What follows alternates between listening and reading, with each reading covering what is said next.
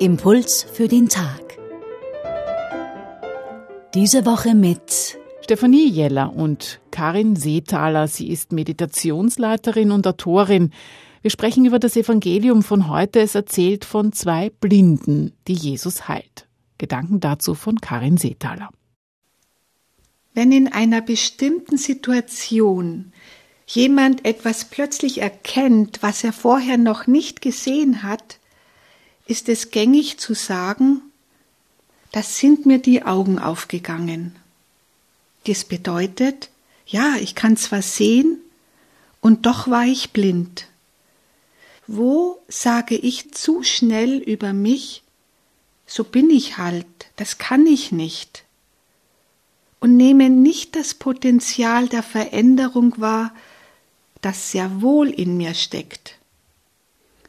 Oder wo schiebe ich andere in eine Schublade und reduziere sie auf eine bestimmte Eigenschaft?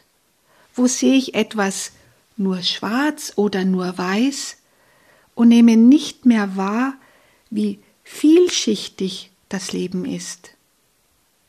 Und wo bleiben meine Augen für Gottes Gegenwart verschlossen, weil mein Blick zum Beispiel auf Leistung und Berechnung oder auf irgendeine bestimmte Vorstellung oder Meinung fixiert bleibt. Die beiden Blinden im Evangelium haben Heilung gesucht. Sie haben Jesus aufgesucht und sie ließen sich von Jesus berühren. Suchende Menschen sind Menschen, die von einer Hoffnung geleitet sind. Sie sind offen und berührbar. Hoffnung schenkt Kraft, Zuversicht und Hoffnung weitet den Blick.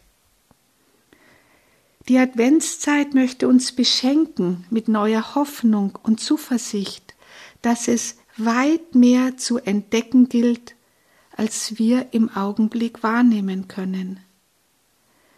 In stillen Augenblicken in denen wir unsere Aufmerksamkeit nach innen lenken, weitet sich unser innerer Blick auf uns selbst. Und dies verhilft uns dazu, auch Gottes Ankunft in der Welt und in unserem Alltag wieder mit neuen Augen zu sehen.